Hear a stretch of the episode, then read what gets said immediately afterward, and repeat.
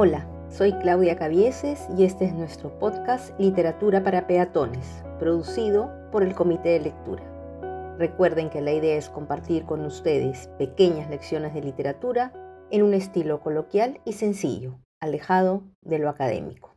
Hoy hablaremos de Bartolomé de las Casas, conocido para muchos como el apóstol de los indios. Nació en Sevilla en 1474. Toda su familia estuvo vinculada de uno u otro modo en los viajes de Colón. Muchos historiadores indican que él participó en alguno de ellos. Sin embargo, se mantiene más firme la teoría que su llegada a América recién fue en 1502, siguiendo el ejemplo de su padre y sus hermanos. En 1503 participó en la búsqueda del oro con el gobernador Nicolás de. Como recompensa, recibió una encomienda en la Villa de la Concepción de la Vega, la cual administró hasta 1506, año en el que regresó a Europa, donde tomó las primeras órdenes de los dominicos, congregación que estaría presente en la conquista desde el inicio. Luego, volvió a embarcarse a América nuevamente dos años después. Cuentan que un famoso sermón de Fray Antonio de Montesinos, el joven Bartolomé escuchó estas frases. Yo soy la voz de Cristo en el desierto de esta isla. Todos estáis en pecado mortal, y en él vivís y morís por la crueldad y tiranía con que usáis a estas pobres criaturas. Decid, ¿cómo los tenéis tan oprimidos y fatigados sin darles de comer? y curarlos en sus enfermedades que de los excesivos trabajos que le dais incurren y se os mueren, y por mejor decir, los matáis, por sacar y adquirir oro cada día. ¿Y qué cuidado tenéis de quien los doctrina y conozcan a su Dios y Creador, y sean bautizados, oigan misa y guarden las fiestas y los domingos? ¿Estos no son hombres? ¿No tienen ánimas reaccionales? Tened por cierto que en el estado en el que estáis no podéis más que salvar que los moros y turcos que carecen y no quieran la fe de Cristo. Los conquistadores, ante estas palabras de Montesinos, se indignaron y pudieron la expulsión de todos los dominicos, cosa que no ocurrió. Los avances de las exploraciones de los españoles fueron progresando y las casas siguió muy de cerca todo el proceso. Luego de la conquista de Cuba, empezó a, a tomar conciencia real del injusto que era el sistema y que tenía por obligación procurar el remedio de esa gente divinamente ordenado. Los hechos de los que fue testigo, sus lecturas religiosas, la convivencia con los indios y las largas conversaciones con sus colegas fueron definiendo una postura más comprometida. Cuentan que mientras preparaba un sermón, encontró estas palabras en el Eclesiastés. Los ojos del Señor miran a aquellos que lo aman. Ofrecer el sacrificio, en sacrificio el fruto de la injusticia, es presentar una ofrenda defectuosa, y los dones de los impíos no serán aceptados. No puede perdonar el Altísimo a nadie cuyas ofrendas son el resultado de bienes quitados a los pobres. Un mendrugo de pan es la vida de los indigentes. El que los priva de él es un sanguinario. Mata a su prójimo el que lo priva de su sustento. Y luego, conmovido por lo vivido, se embarcó en el combate de criticar la guerra de conquista, la esclavización y la encomienda, y defender la humanidad y la libertad del indio. A la muerte del rey Fernando el Católico le propuso al rey Carlos la formación de comunidades indígenas administradas por españoles dispuestos a educar y evangelizar a los indios, y no a explotarlos en su propio beneficio, proyecto que nunca pudo llevarse a cabo. No quiero extenderme mucho en la vida del fraile, pues no es ánimo de este episodio concentrarme en la biografía del como escritor. Sin embargo, en su caso, todo está enlazado. Vivió casi 30 años con un pie en América y otro en España, defendiendo sus ideas. El objetivo es la evangelización y no el saqueo ni la matanza. Los indios tienen alma, no son bestias. Aquí me quiero detener en un detalle. Desde 1533, a partir de una cédula real fechada el 8 de marzo, los descubridores estaban obligados a presentar relaciones en las cuales informaban sobre los territorios ocupados. Hago esta aclaración porque justamente voy a darle mi atención a una obra muy particular de este autor. Redactada en 1542 y publicada diez años después, la brevísima relación de la destrucción de las Indias ha sido y sigue siendo una de las obras más difundidas y discutidas de los escritos lascasianos. Una vez terminadas las discusiones sobre la legalidad de la conquista, se dedicó las casas a reclutar nuevos misioneros para las Indias. Por esta época, 1552-1553, decide imprimir algunos textos donde está el que he mencionado. La brevísima no tuvo únicamente una intención informativa, sino que el objetivo central fue la denuncia sustentada en una delicada elección de una estructura muy particular y de un conjunto de recursos retóricos cuyo fin era lograr persuadir a la corona española de modificar los métodos de conquista. El autor buscó cubrir varios aspectos, ofrecer un testimonio acreditado por su presencia en las Indias, presentar los aspectos más resaltantes del comportamiento de los españoles con variados ejemplos y, por último, establecer un reclamo. Su intención era rebatir la versión oficial de la conquista remarcando que cuanto ocurría no obedecía a la voluntad real. El texto fue dedicado al príncipe Felipe, futuro Felipe II, buscando así un intermediario ante el rey. Cito. Vuestra Alteza tenga por bien, con eficacia, suplicar y persuadir a su Majestad que deniegue a quien las pudiere tan nocivas y detestables empresas, para que todo el Estado real de Castilla, espiritual y temporalmente, Dios lo prospere y conserve y haga bienaventurado. Amén. Para ello, las casas organiza su texto en tres aspectos concretos, el escenario, los pobladores y las acciones de los españoles. A lo largo de 20 capítulos, esta estructura casi se recibe, se repite, perdón, de manera idéntica. La naturaleza de las Indias es idílica, evidentemente, apelando a un tópico muy utilizado en la tradición literaria europea, el locus amoenus. Los elementos son presentados de manera armónica y, como dije, idílica, paradisíaca. Ante sus ojos hay una nueva imagen geográfica. Cito.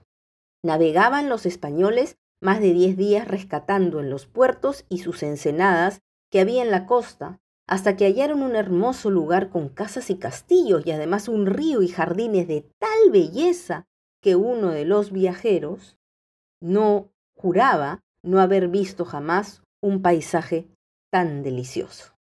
Cito.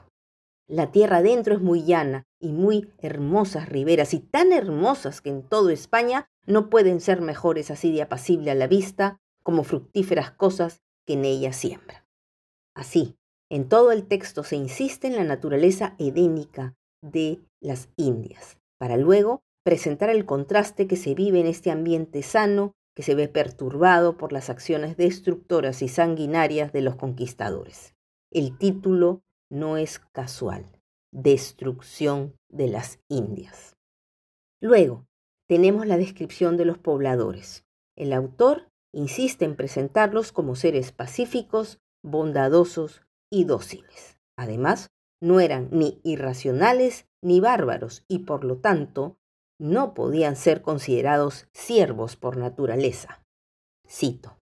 Todas estas universas e infinitas gentes a todo género crió Dios, las más simples, sin maldades ni dobleces, fidelísimas a sus señores naturales y a los cristianos a quien sirven, más humildes, más pacientes, más pacíficas y quietas, sin rencillas, sin rencores, sin desear venganzas. Son las gentes más delicadas y flacas y tiernas, y que más fácilmente mueren de cualquier enfermedad. Son limpios de alma y de vivos entendimientos, muy capaces para la doctrina. Un detalle que llama la atención a lo largo de la obra es la de identificar a los indios con ovejas, un concepto bíblico. El rebaño de Dios está compuesto por los indígenas. Ya no son los cristianos los que lo conforman, lo que luego contribuye a recordar una vez más la misión evangelizadora de la conquista. Por último, y quizás la matriz del texto, si los indios eran las ovejas, el rebaño de Dios, los españoles son las fieras. Cito. En estas ovejas mansas entraron los españoles desde que las conocieron como lobos y tigres y leones crudelísimos. Resalta entonces el autor la maldad de los cristianos usando la acumulación de los términos para incrementar la reprobación de su denuncia. Cito. Y no se cansaron de desperdazarlas, matarlas, angustiarlas y afligirlas. En estas injustas, crueles, sangrientas y tiránicas matanzas.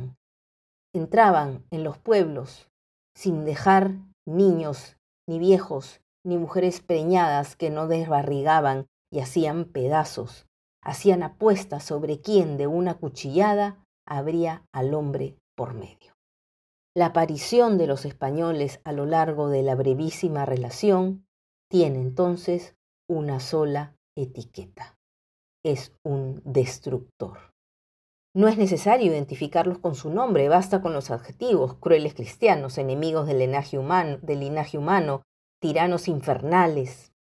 La narración se llena de contrastes, inocentes pecadores, inermes con armas, sencillos, codiciosos, pacíficos, crueles, inocentes paupérrimos, ladrones impíos.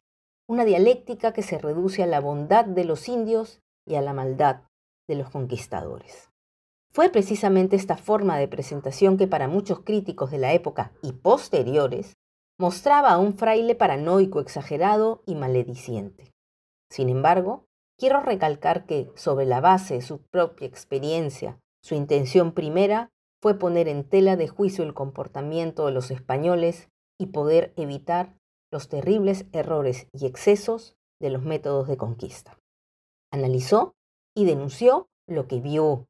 Fue testigo directo del poder destructivo que, con la excusa de la evangelización, buscar el bien de los indígenas, se llenaron la boca escondiendo su verdadero afán, obtener ganancias, cantidades de oro, sin importarles la dignidad del otro. Verán que no es fácil observar el texto de, de las casas desde los ojos del siglo XXI. Lo siento mucho, pero creo que la humanidad no ha tenido muchos cambios. De las casas se identifica con la víctima, con el vencido, con el frágil y desvalido, su prójimo. No podemos olvidar que era un sacerdote y un gran predicador. Cuenta él mismo que, abrazado a su misión apostólica y evangelizadora, va también su esencia humanitaria. No podemos negar el uso de la exageración, el patetismo, la ironía y la generalización.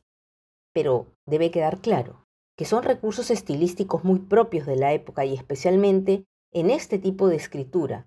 Ningún cronista estuvo libre de dejarse llevar por el entusiasmo de la narración o argumentación que presentaba. Para cerrar con la gama de ejemplos que he compartido hoy con ustedes, quiero leerles este en particular, que es una clara muestra del estilo irónico de Fray Bartolomé. Cito. El indígena, pensando un poco, preguntó si los cristianos iban al cielo, a lo que le respondí que iban los que eran buenos.